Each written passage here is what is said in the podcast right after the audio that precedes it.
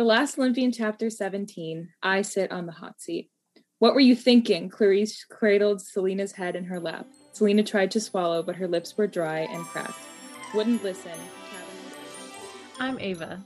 I'm Neve. And I'm Braden. And this is Return to Camp Half Blood. Join us as we journey back through a childhood favorite series and see what lessons we can learn as adults from these books that meant so much to us as kids. We are kicking it off upsetting tonight. we are kicking it off upsetting tonight. Oh my god. but before we get into that, Ava Neve, how are you guys doing today? Complex. Um however oh. No, no, no. It's just like you know, we have yeah. days. But um I am my spirits have been lifted um, with the announcement that sorry, I can't even say it. The Red Taylor's version will be dropping on November 19th of this year. I've just been kind of um, walking on a little more sunshine than usual the past few days because it's making me very happy. I love I've never heard like a genuine tee hee hee happen until now. It was just like it was so like genuine and cute and like such a sincere excitement. I I guess it just happens when I talk about Taylor Swift. I don't know. I mean, aren't we all excited? Disappointed that it's not 1989 right hey. now. Oh, agreed. but it's like like I love Red and I'm excited for Red. We have to wait to November for it, mm. and I was ready for like this week to get 1989. Me too. Disappointing. I'm doing pretty good though. That's good. I'm at home, which is fun because I'm only home for a weekend. So it's a good hmm. time. Went to get pork roll and cheese this morning because pork roll is good and a New Jersey thing only. So oh, New Jersey. I have seen a pork roll once. she looked at it because you had it and we were there. Yeah. it was delicious. I saw a pork roll once. How are you, Braden? Yeah. I I am so exhausted. I my best friend and I uh, took a trip to New York uh, last weekend. Weekend, as in like Sunday through Tuesday morning. So not a weekend, but days I had off of work. Yeah. Um, and it was fun, but it was exhausting. And then I have worked the past six days straight and I'm tired. I'm sure. But I have a day off tomorrow. Kind of. Ooh. I have a day off of that job tomorrow. I have work for a different project that I'm doing. I have interviews to do. Um, but I can sleep in and I can spend most of my day at home not doing anything, which is something I need to do. Um, because everything else is on Zoom, and that's actually kind of refreshing. So we can we can thank COVID, I guess, a little bit for for giving us projects that we don't have to leave our house for as a rest from going to work in a restaurant. Fair. Which is kind of a hot take. And I don't completely agree, but I just simply cannot like I'm tired. yeah, but I finished training today. So I will oh, start actually serving my f- two full fucking weeks of training. Um, so, but I'm excited. Anyways, re- welcome back to Return to Camp Half Blood. this week we uh, will be discussing the Last Olympian, chapters 17 and 18. I sit on the hot seat, and my parents go commando through the theme of paternity. And this week we are joined by a very special guest, Sam from the Half Blood Reports. Hi, good to be back. Nice to have you. Can you introduce yourself to our listeners who don't know you? Yes. Okay. So, um, yes, Samuel, co host of the Half Blood Report podcast. Uh, we talk about the news and the Percy Jackson fandom and the Rick Riordan fandom uh, with with my co-host Diego, who is not here. Um, and I, I, I don't know. I, I guess I because sh- last time uh, you you had to say it, so I'll I'll just say yes. We have interviewed Rick Riordan. So, Important preface. mhm. Along with like a, a wealth of other interesting people, you've had some good uh, interviewees. See, I would say we have talked to many interesting people, but it feels like Rick Riordan's the one people seem to hone in on. So No. Understandably, I will. We will. We'll give some love to the other people too. You've had like a ton of really interesting and cool authors, and so uh, thank you. So ch- check that out. Plug at the beginning Yeah. instead of the end. yes, exactly.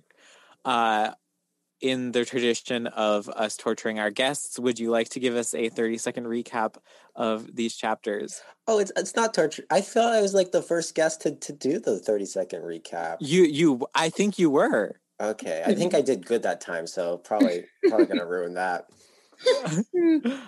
they're, they're pretty small chapters, so I, I bet I bet you can do pretty well. Okay. All right, three, two, one. Uh, Silena dies. She was the spy. That makes Clarisse sad. So Clarisse kills the dragon. And then Percy's like, we're going to need help. So uh, Mrs. O'Leary, please get Nico. And then he also says, I'm going to sit on Poseidon's throne. And Poseidon gets mad. And Percy's like, come with an army. And Poseidon gets mad again. But then Percy makes him do it. Uh, and then Kronos and the bad army show up um, to Mount Olympus. But then Nico and Hades and people come up. And also uh, all the mortals wake up. Uh, and Chiron gets hurt Out of time. That was was pretty good, I think. Like you got to Chiron gets hurt, which is is most of the way. Yeah, Yeah, that was that's solid. pretty good. Better than I do it every single time. So. Same. Yeah, uh, I, I I still feel disappointed in myself, but I think that that goes with it. Use you. ha- There was a high bar set for yourself that not even you could pass. Yeah, I think that's why Diego just isn't here. he did too Yes. well. Yes. Well, that's fair. Uh, what what did he leave out that we feel like we need to include? Uh, Sally and Paul wake up and they're cool and fight. Yeah. Yeah.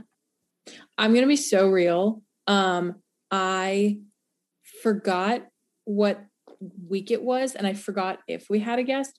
So I thought I was doing a summary. So I did take notes. So I have a few things. Um, and one of them is Rachel basically says she never liked Percy, which was big for me. OT. That's true. That did happen. Yeah. I mean, I feel like we said this last. Like, I feel like we figured this out before she said it. Not that we haven't already read these books before a bunch of times, but in this reread, we last week, I I'm pretty sure we were like, you know, I don't think she actually likes him. And then look at that. We knew. We figured it out, We knew.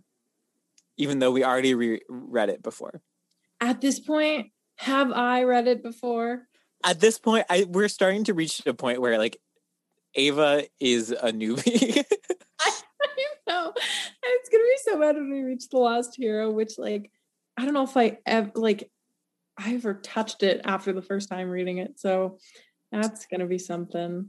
Did how far did you get through Heroes of Olympus? You didn't finish, right? I did not finish. Um I also can't remember what book I stopped at. So So I'm gonna say, like from this point on, Ava is the newbie because she clearly doesn't remember this book, or the you haven't remembered a book since Titan's Curse. you're right. Zoe died and you gave up. You're right. you should say it. And it was said she never remembered another book. Any other book ever. Mhm. I chose some musical selections for us this week. Yeah. Um, Very exciting. I actually spent a long time on this because I I knew exactly what I wanted and so that made it almost harder to like find what songs fit what I wanted. Mm. My first selection Go or Go Ahead by Rufus Wainwright. Uh, because it's like sad and melancholy, but also a little cinematic. This is for Silena's dying but like transitioning into like so like Silena dies, Clarisse is crying over her, and then like a slow motion, like Clarisse standing up, uh, like and then taking on the the army like single-handedly and killing every everything uh because like it's a sad song that starts off slow and stuff and then gets very like swells and is dramatic and that's what i needed. I needed that like intensity but like so depressing. And so i went to rufus rain for that I don't know the song, but I trust you. Thank you. You should listen to it. It's a good song. It was used in um probably multiple movies, but specifically the movie the Irish film Handsome Devil. Um I've heard of it. It was good. uh my second selection is of course the moment I needed was Nico shows up, raises the army of the dead, Hades comes in, and they like fuck shit up, right? I I was like, okay, I need something that like is like a dramatic start, then like a slow build, and then like intense wild shit. Princes of the Universe by Queen. Which is oh, not that actually. Thank you. It's not a super like well like one of their like top 10 hits of Queen that like people think think there's Queen songs that just everyone knows. Everyone knows Bohemian Rhapsody, uh We Are the Champions. Princes of the Universe is actually I want to say close to like a Bohemian Rhapsody style song where it's very like cinematic, dramatic, uh, but it's a little one of their more like rock heavy songs. Um, and I liked it and I thought it was it was cool. And that's the song I spent a long time trying to figure out what fit because I initially wanted to go like a little more emo and like I almost did uh Animal I've Become by Three Days Grace, um, which is some like going far into the emo canon in like a dark way. Um, but I was like, I need something a little more queer. That's legit. And so we went with Queen. Yeah. And there's my over explanation of my choices to make up for Neve last week, just picking songs and saying deal with it. Thank you. I appreciate it. You're welcome. What did we forget about these chapters? Starting with a bang. I forgot that um Hestia was the last Olympian. Ava. I'm sorry. I'm gonna I I had to be so real. I like don't know how to respond to that. Uh, to each their own. I remembered a lot. I remembered like the the highlights of these chapters. Like I obviously remembered the beginning. And then I remembered um I remembered Percy's parents waking up because it was very sad. Um like it wasn't, but uh, but it wasn't because like nothing happened to them, but it was just very stressful for me while reading it as a child. Um didn't remember Chiron got hurt. Me either. I don't know, I don't know why. Because it's not important. I agree because it's not important. Because because Chiron I know. I feel like we go back and forth every week. I mean, I don't. The rest of you go back and forth every week on whether Chiron is worth being around. But like after just finishing Song of Achilles and like seeing Chiron written like way better. Hmm. Come on. I mean, I don't think my opinion of him is wishy-washy. It's just like he's going to say he's human. He's not. But you know what I mean? Like when people say like he's human, like yeah, you know, mistakes, flaws.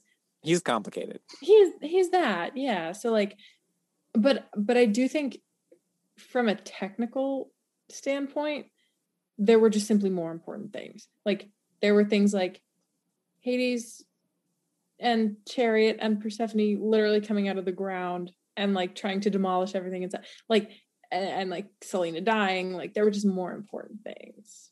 So, mm-hmm. and also Chiron is fine later in the book. Yeah, exactly. I was gonna say, like, I feel like you don't really remember.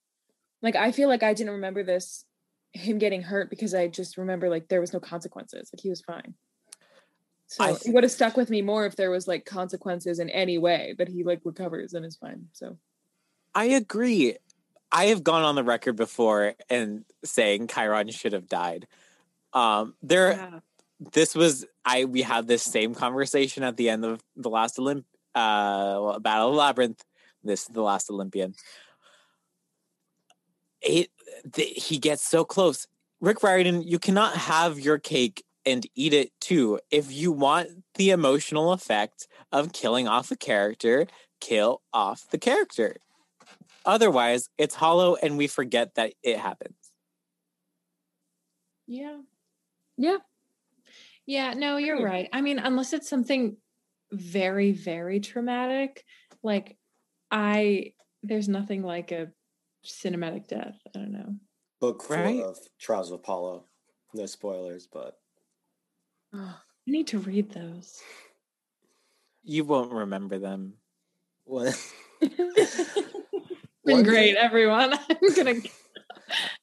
One thing that I forgot, I mean, so I, I remembered that Mrs. O'Leary is the way Percy gets Nico to come, but I mm. always forget that it's the chapter before that he sends Mrs. O'Leary. I I always assume like he has to like send Mrs. O'Leary like five chapters before. Um, but no, it's just like a mystery immediately set up and resolved. Yeah. It is, it is a pretty quick response time. Like last week, we did have the little scene of Nico begging them and mm. Persephone being like, uh like he's really no i don't remember if it was persephone and demeter one of them is like he's really annoying like can we just go to make him stop talking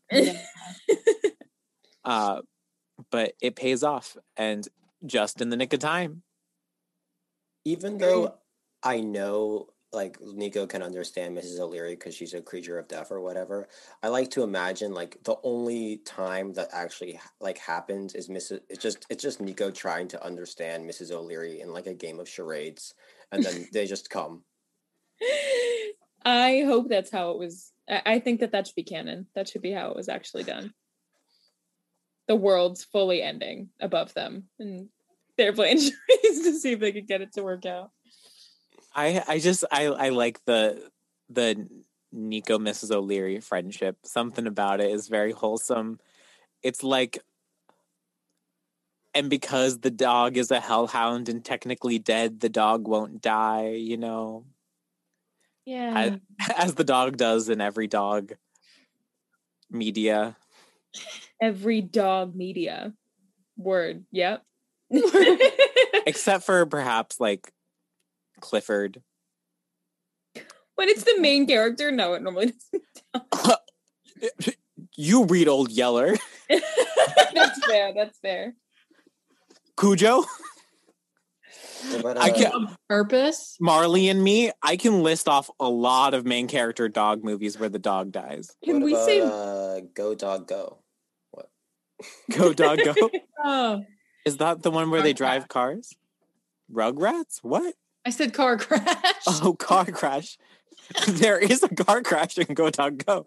you are correct. I didn't remember. I was gonna guess. So Percy Jackson. Percy Jackson. Percy Jackson. What what else do we forget? Weirdly, I I remembered so distinctly that like Poseidon's throne is a fisherman's chair. Um there you go it's those it's those weird like specific imagery things that stick with you yeah no you're right. Mm-hmm. i was playing a game with myself called can i remember anything in the lost hero right now? And like i have a specific scene that is in my head stamped and ready. Uh, i like we need to know what it is now though. I just need one, you to prove. It's the one with jason um and the bridge the first chapter? Is that is that really the first? Well, chapter? it could be. No, it, it that that was a vague statement. there are more. There's more than one bridge in the book. Mm. You're right, but I'm assuming she me, she is thinking of the first chapter. I might be. The Um, Grand Canyon.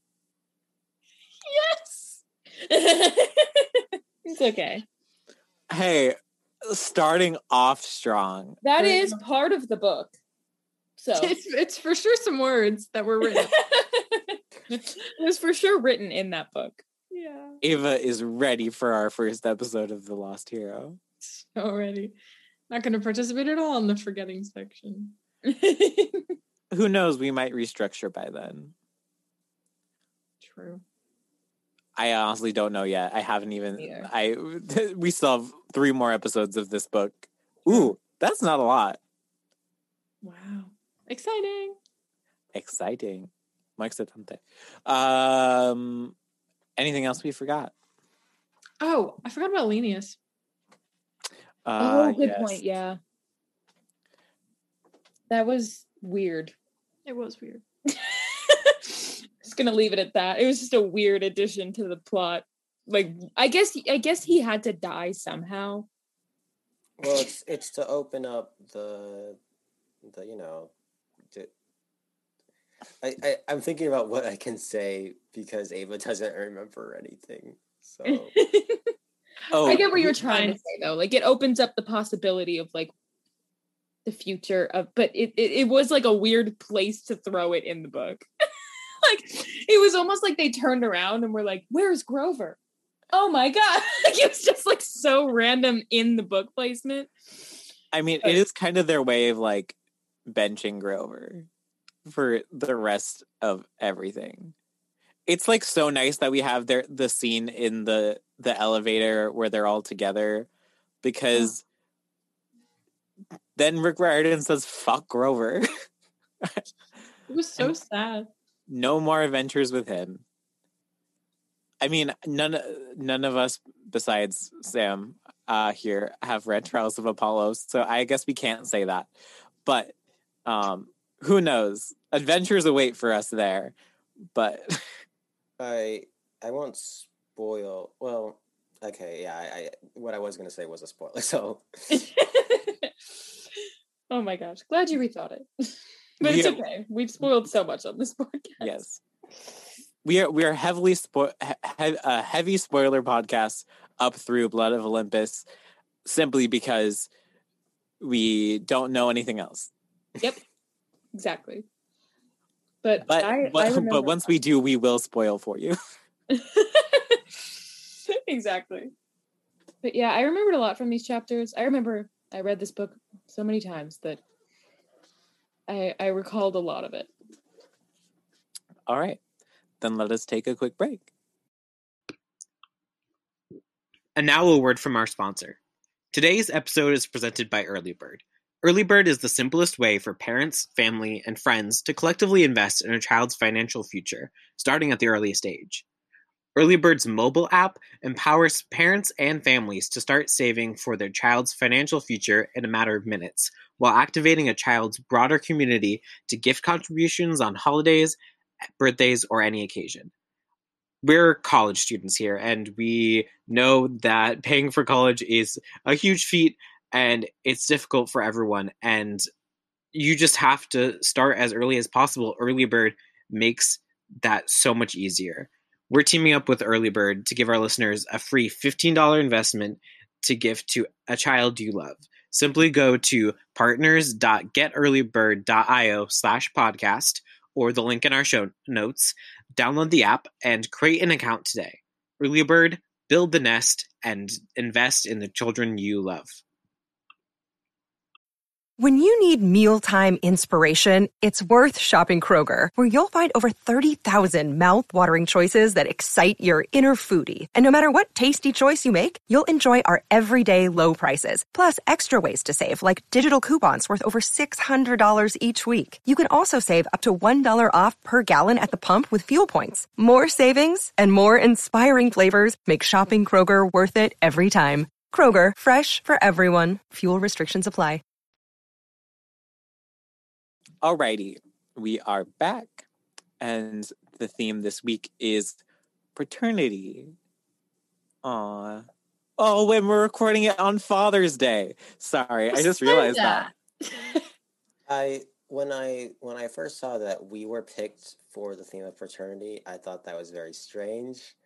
Um, so I just assume it's because you all know I'm like a second father to Diego. I love that. Yes, that's exactly what we're what we were thinking. You found us out. I did I did uh, appreciate the irony of how like the schedule worked out that that y'all ended up on fraternity. Um, the the youngest of our our guests. Yeah, I, I I know there's not like a literal parent doing a Percy Jackson podcast, but Yeah. Funny. yeah. All right, where did we see paternity in these chapters? And paternity, we're using it in the gender neutral idea of paternity, as in like paternity as in parenthood, not as in fatherhood. This is always so funny because it's like we could go straight to the obvious. Right. Percy literally talks to his dad. So we could mention that first. Mostly because I thought I always found I remember finding that scene funny in the beginning, like when he's like sitting on the throne and like waiting for an answer and a pa- like just the imagery of Poseidon being like, "Who is? Hold on a second, Percy, what are you doing?" like starting to like give his wrath and then being like, "Oops, sorry, but what are you doing?" um, yeah, the, I, I feel like at least seventy percent of Poseidon scenes are written to make him like a dork. Um, I agree. and, and then the rest is like the most inspiring speech ever. Um, True. Yeah, that's his entire character. If this makes any sense, when I think of Father's Day, Poseidon is like the epitome of like a Father's Day father. Yeah. mm, You're very right. Those were words that like 50 years from now, I don't think will be comprehensible. You know, like the cultural context and of language is very important to understand what I just said. I do think it's interesting though that Poseidon is definitely written as the most like like tip not typical, I guess. Like uh, yeah, I'm gonna go with stereotypical like um like American culture TV show kind of parent out of all of the gods. And I get that's probably Mm. because Rick was like like Poseidon does show up the most in a parent role. But you know, we see Hermes play a parent role talking about Luke, and we see Athena talk to Annabeth, and like, not that any of them are good parents, but P- Poseidon seems to be the most parenty in the book series, in this initial book series that we see out of all of the gods. yeah, it's like Poseidon is very much that like he's the the cool suburban dad who who is actually kind of absent, but he co- he comes around. He do- he's there when he needs to be. He's there for holidays and birthdays, and when things go wrong, and he like grills and gives you presents and uh, wears Hawaiian shirts and likes to go fishing. Whereas like Hermes is almost like the businessman dad who is never there because he's always at work and uh, that's what he actually cares about. Athena is the like mom that like cares about you in the way of like she emotionally abuses and manipulates you into like working hard and thinking your self-worth is uh, about education and uh, your statistical numerical value. True.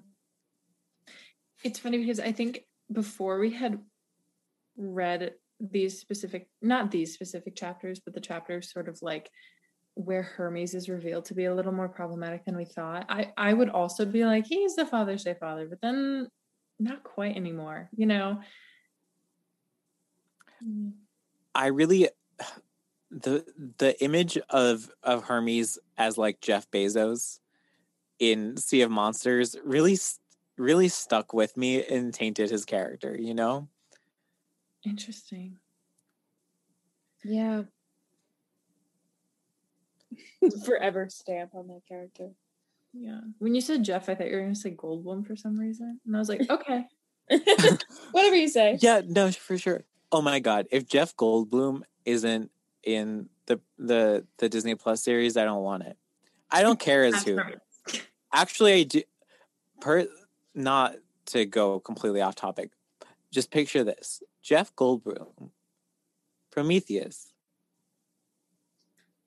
Okay. Maybe. I can get on board with that. Thank you.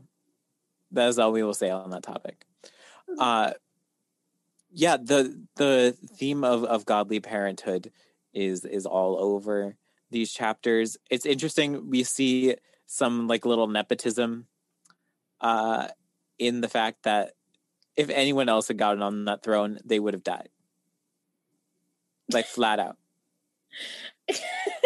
Just love calling that nepotism. like, yeah. it, like because he didn't kill him because he's his son. like, just I don't know if that word is used in that context very often, but it's true. It it it actually not in the same way. Did anyone here watch Invincible? I know Ava Neve's answer answer it's no. Sam, did you watch Invincible? No. Oh, great. I'm gonna talk to our audience. Um, it is like the last episode of Invincible. It rem- just to an extremely lesser degree, but he he doesn't get killed because he's his son. That is all I'll say. People who've seen the show will know. People who haven't won't, and I will not go further into it to bore everyone else.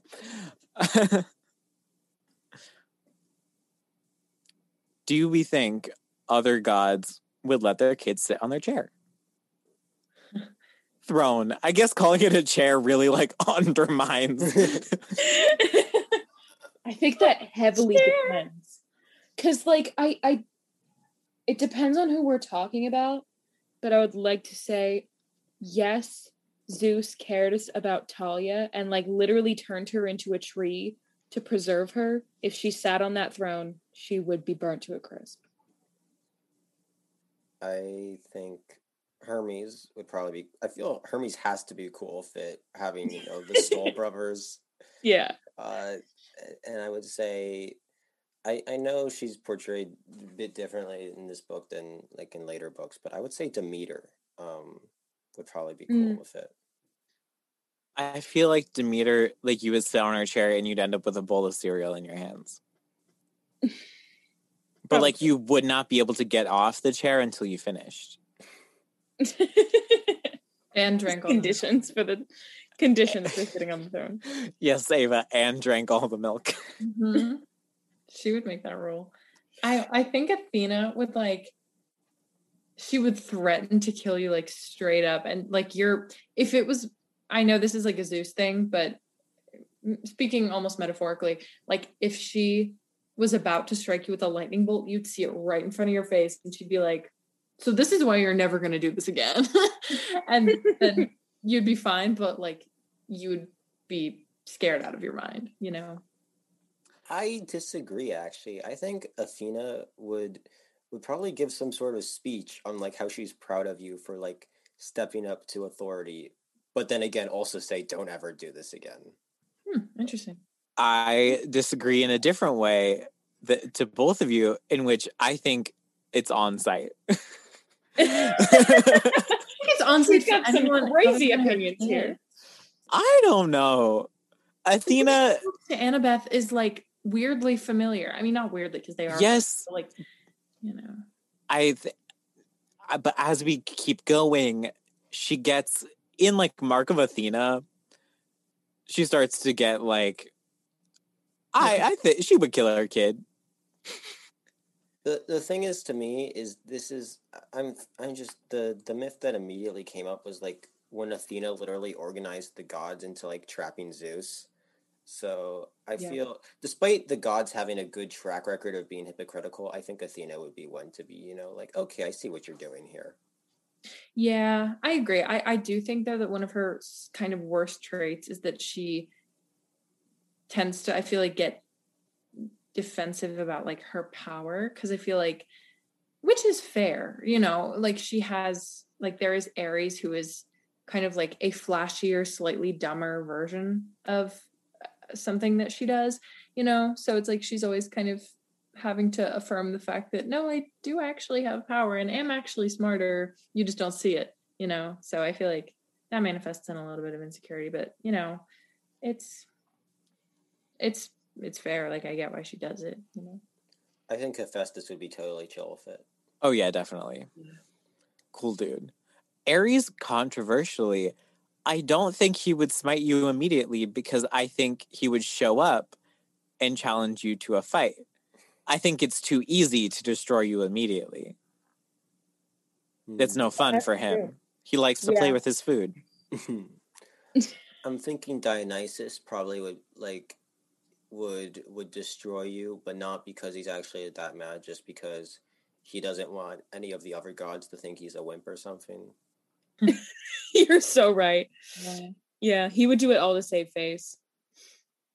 But weirdly, just what we were talking about last week, Dionysus is kind of a good dad, though. Yeah, that's why I think he he wouldn't want to kill his kid. He would just be like, "Oh, okay, yeah." In, just in case Zeus is watching me right now. I think it would go like a little a prankstery, a little like trickster god, where he like makes makes it look like they went crazy, and then like takes you to to like the back room, and it's like you're good now. Yeah. Turns like- you into a dolphin, turns you back. Or keeps you as a dolphin. That's pretty chill. Or- yeah, honestly. Preferably keeps you as a dolphin. hmm Or like I can see him like checking the cameras. Like if there were like cameras, I can see him like looking at all of them, like checking, making sure like they were all disabled, and then being like, "You look kind of cool." weirdly the theme of paternity makes me think a lot of hestia in like the home and the hearth way of like like raising and like guiding and protecting are all like things associated with paternity and like that's the things associated with hestia and we get some great little hestia moments in these chapters Yeah. I love Hestia. I'm so glad she's here. She's so great. I think I really like the moment where Percy hands her the amphora and is like, uh, hope belongs at the hearth. And I was like, oh, It was so cute. Yeah. One thing I I know this is like a different chapter, but it never it never made sense to me that if they opened Pandora's jar, they would lose hope because Pandora's jar was keeping all. Yeah, it just We've talked about it. It's I don't understand why it was written that way. Mm. yeah, it weirdly both makes complete sense and makes no sense at all at the same time. What what what are the rules of the jar? Unclear. Unclear. We know it follows you. We know you can let things in and out. What it means when you let things in and out? Unclear.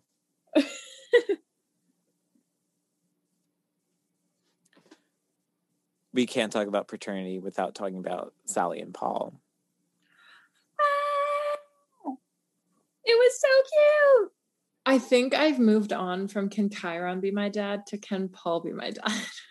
it was Like- so sweet. And he? Can I just? look, The, one of the qualities that I think is so important in a parent is like not a blind trust, but like a trust in a like child that matches the level and like seriousness of trust in an adult.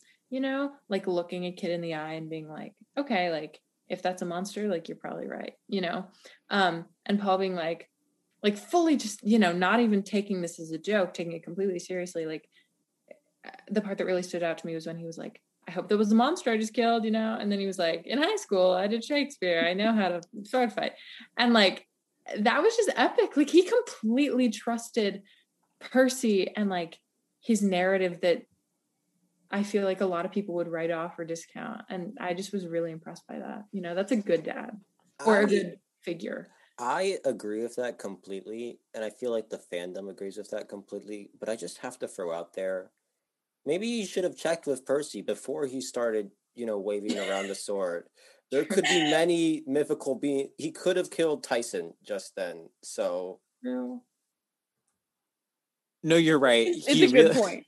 Paul really might be down there right now, just like killing everyone because he doesn't know.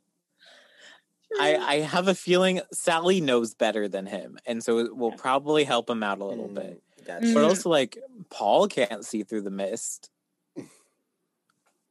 How does that work? He doesn't. I, I think he just doesn't see anything. It's just like just wiggling around a sword. What I from what I sense, he's like sees something trying to attack him, or he wouldn't have known what to swing at. Like I think that he sees something trying to attack him that isn't necessarily a monster. Like maybe it's just a super aggressive person, or like j- just like a different form of something trying to attack him. Maybe it's like an animal or something. Yeah. Because like it would truly be blind luck if he would just swung in the exact exact right direction when there was nothing there and hit a monster. So like I feel like that's probably what he sees.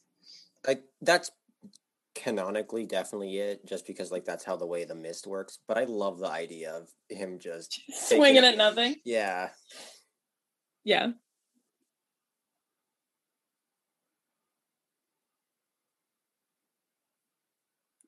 Sorry, Braden, you look like you're about to say something and then immediately. I wasn't about to say something. I just had a look on my face. Sorry about that. Hmm. I mean, to go back to Chiron, we see both Chiron act as a father in these chapters and interact with his father. Mm.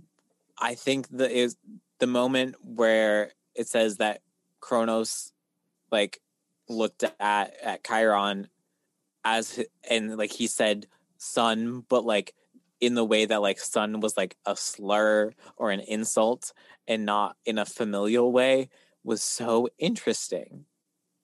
Awful interesting. Yeah. Yeah. Can Chiron be a good father figure if he didn't have a father figure of his own?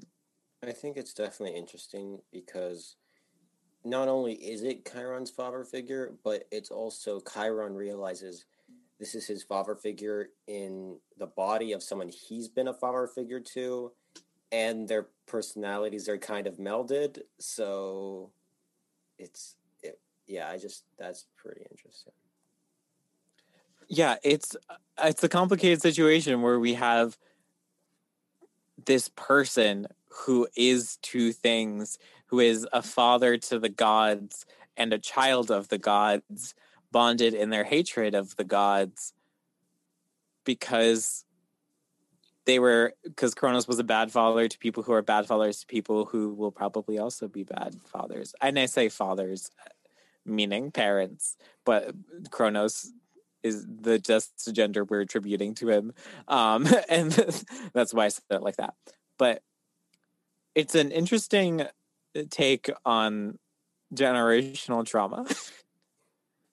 it is. Mm. I also kind of to go off of that, I thought it was really, really interesting when um I think it was Hades who was God, oh, I don't remember. It was either Hades or Chiron. I think it was Hades that when he was like, You were just really awful. Like you were a bad father. And I was like, you never hear the gods speak that colloquially, but like mm. that kind of means that he has a significant issue, you know? yeah, to emphasize it for sure. Yeah, that that's another uh familial relationship we see in these chapters is the Nico and Hades and Persephone Demeter on the side, little family dynamic that is so bizarre, but weirdly very queer in like a unintentional good way. Like the relationship between Nico and Hades, I think, where mm. it's like a father who does still love his kid, but like doesn't really understand what's going on with him. And this is not specifically about Nico's queerness because that hasn't come up yet, but like that is the dynamic that is manifesting between them. Yeah, that's I see that.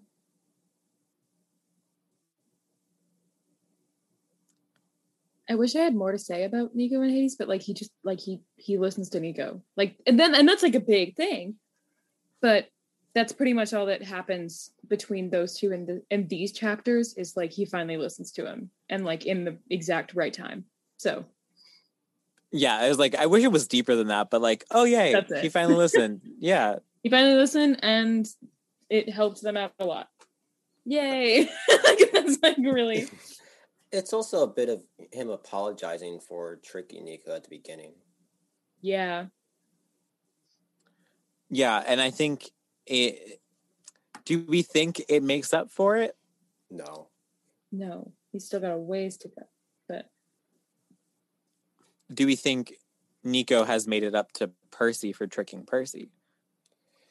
Yes. I yeah. think Nico made it up to him when he when he snuck Percy out of jail. Okay. I don't think Nico was ever very in the wrong, but some people do. And so I wanted to, to put it out there. I I may be a, too much of an apologist. He wasn't um, in the wrong. He was just stupid and he was a little kid. He was emotionally manipulated by his father. He was a little kid. That's like you do forget that where there's the scene where he like he comes on riding a hellhound like waving a sword and you're like that's a 12 year old mm, that's I thought, I thought he was 13 by now. Is that 13 maybe he is 13 by now. I think he is 10 in titan's curse. Yeah. Yeah he's 10 in titan's curse. So he's 12 13 that happens in the winter so the ages get all messed up yeah. I never I really know. It might be twelve though, because I feel like in a past that I feel like we I decided think... on twelve because in a past episode we talked about how it was like restarting the cycle. Yes, like, because he's because the they were twelve age. when they first mm. did um Lightning Thief. Like they were twelve in Lightning Thief, so now Nico is twelve to read. Yeah. Yes. Yes, you're right. You're right. He is twelve. I'm glad we figured that out. we came to a conclusion. All right. What are our sass moments? For it now. I can, I guess like I could already see Ava scanning through. Yep. Because I had a few. I just need to. I mean, we already touched on mine briefly. I'll just read it. Paul, I said in amazement. He turned toward me and grinned. I hope that was a monster I just killed. I was a Shakespearean actor in college. Picked up a little sword play. That is not qualification. That is not qualification to use a sword. No, it is not. To kill something that you, you that might or might not have been the thing you were supposed to kill. Yeah. but he did it. Combat is fake, guys.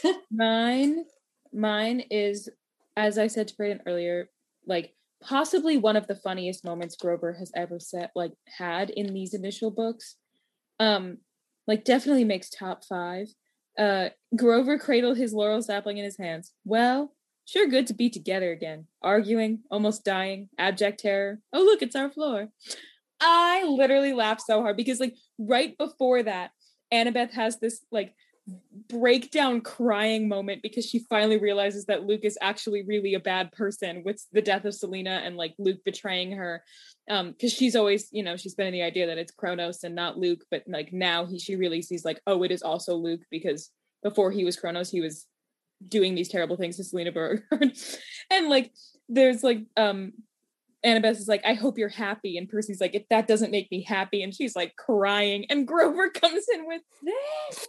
It is so inappropriate for the moment. And it makes me laugh so hard.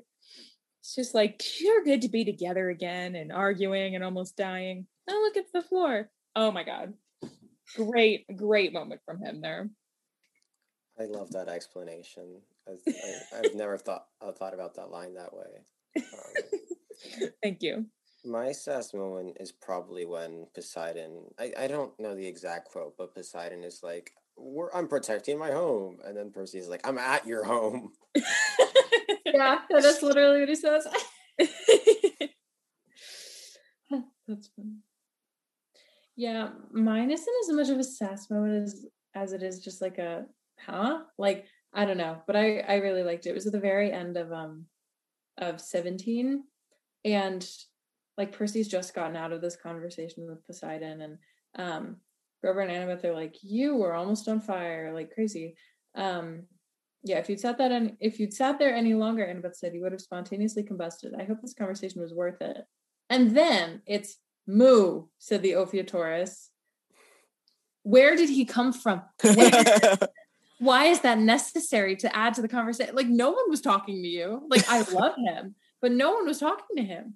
And so I just thought that was hysterical that that was Well, the time. that Maybe that Ophiotaurus- why he jumped in. The, the- he felt excluded. Truly because no one was talking to him. They barge into his house and don't say hello. Yeah.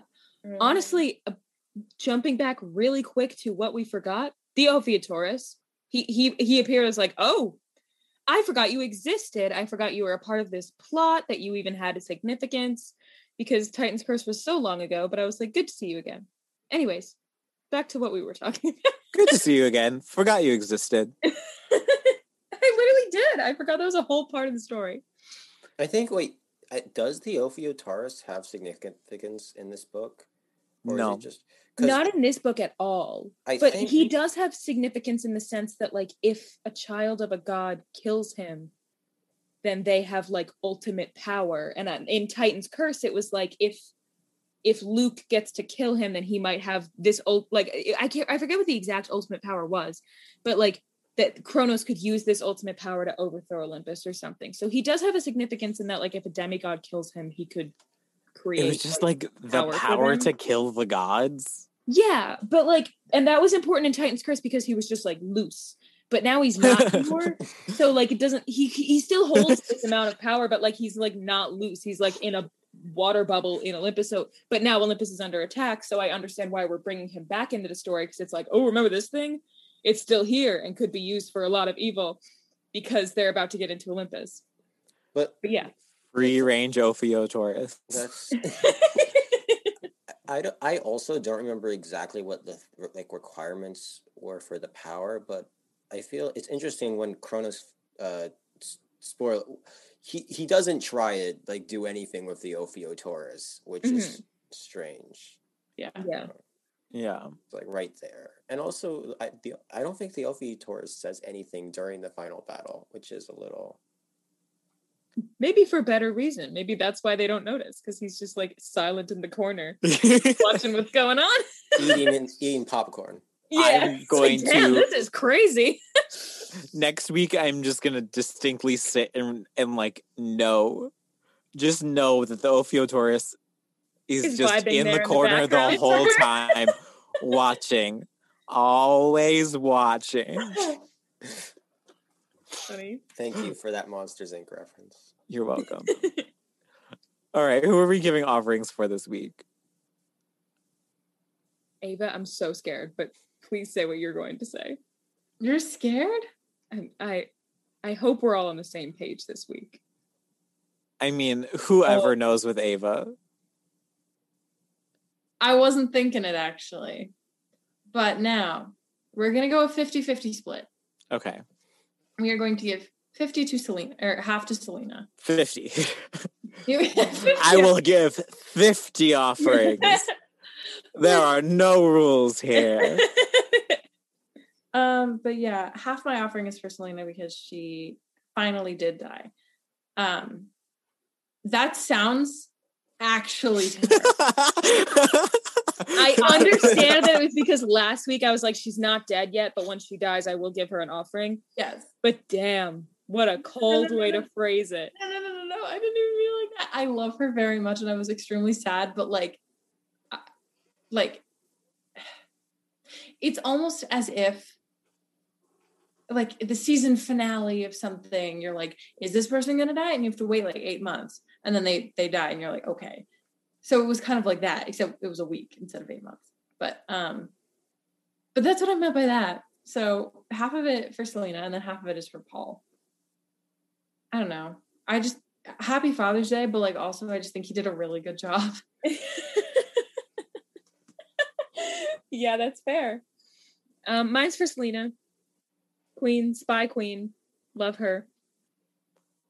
She I, I I'm not joking though. I really do like like she's one of my favorite side characters. Me too. Um she is so interesting as like a person and she she has such a like I remember that being like the ultimate. You just never thought this girl was the spy. Like you would never think.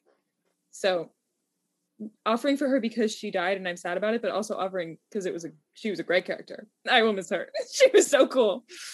Like it was such a good plot twist. So I tempted as well for Silena, tempted for Clarisse for the same reason, but I'm going to go with Hestia actually. I'll because respect that. Hestia Hestia has been consistently a good Olympian. She mm-hmm. is very clear, very blatant, tells them what they need to know. She protects the home, protects the hearth, and she holds the hope, and she is nice while she does it. Uh, I respect that.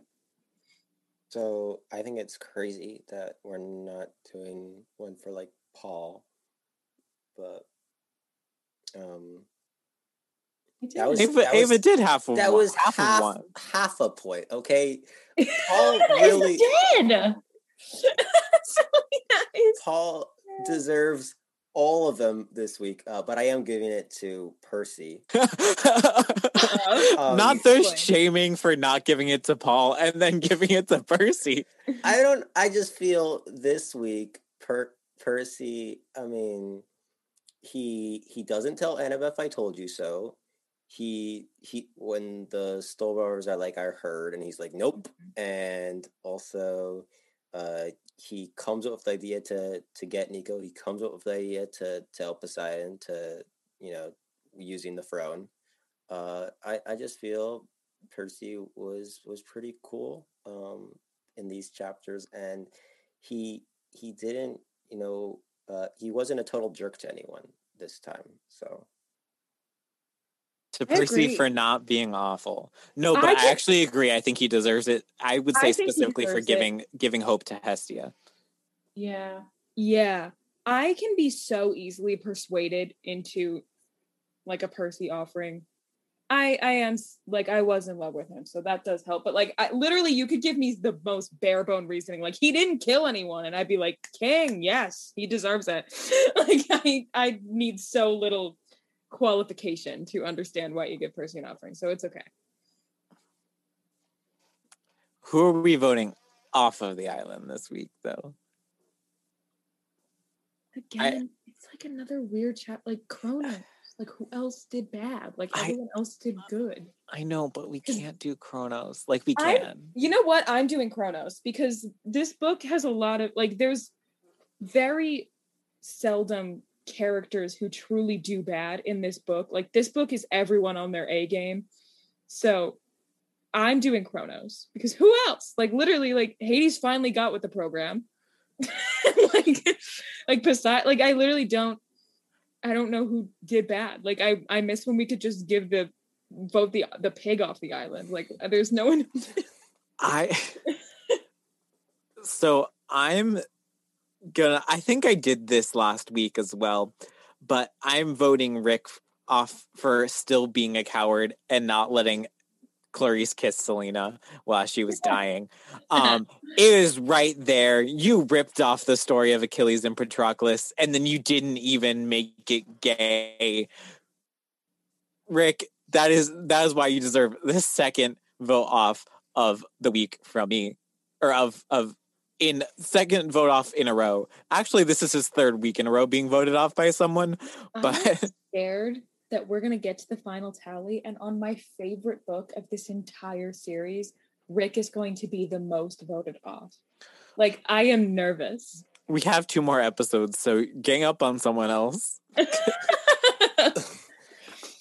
so obviously, I'm voting Diego off for no no.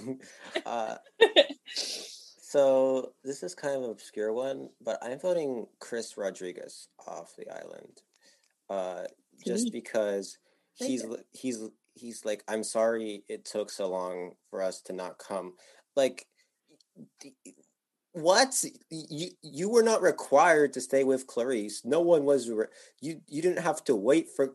You're not even in the Ares cabin, so I just like he if he's like has all this this whole nice guy act where he's like telling Percy like, man, I feel so bad that you know we weren't here before. Uh, I was I was just trying to like convince Clarisse that we would come and everything, but it just I'm just I'm it, it was like one piece of dialogue, but I'm I'm done with him this week.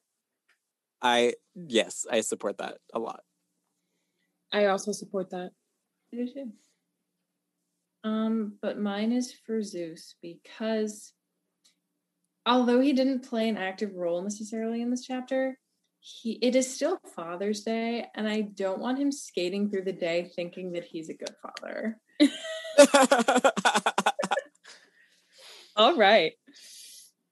Zeus out of spite. Yeah. All right, folks, that is all for this week. Join us next week where we'll be joined by Daisy Harrison from Third Charm Films, and we will be discussing Chapters 19 and 20, we trash the Eternal City and we win fabulous prizes through the theme of atonement. Make sure to follow us on social media. We're at Return to Camp on every platform that matters, and we also have a Redbubble store and a website and a Ko-fi account now, ko-fi.com slash return to camp. Sam, before you go, would you like to plug anything? Yeah, the podcast, the Half Blood Report. That Yep. that's, um, yeah, Pretty don't know. surprising that you Yeah. called that one out, but You can listen to it. You can I know review it. You don't have to actually listen to it to review it. That's what I'll tell you. little hack there. Love that. Thanks for having me on again. It's always fun. You're welcome. Yes, Thank you for for coming having us. Back. Or for having us. We had you. Well, Well, yeah, this is also going back. on my podcast. there you go. All right. Goodbye. Bye.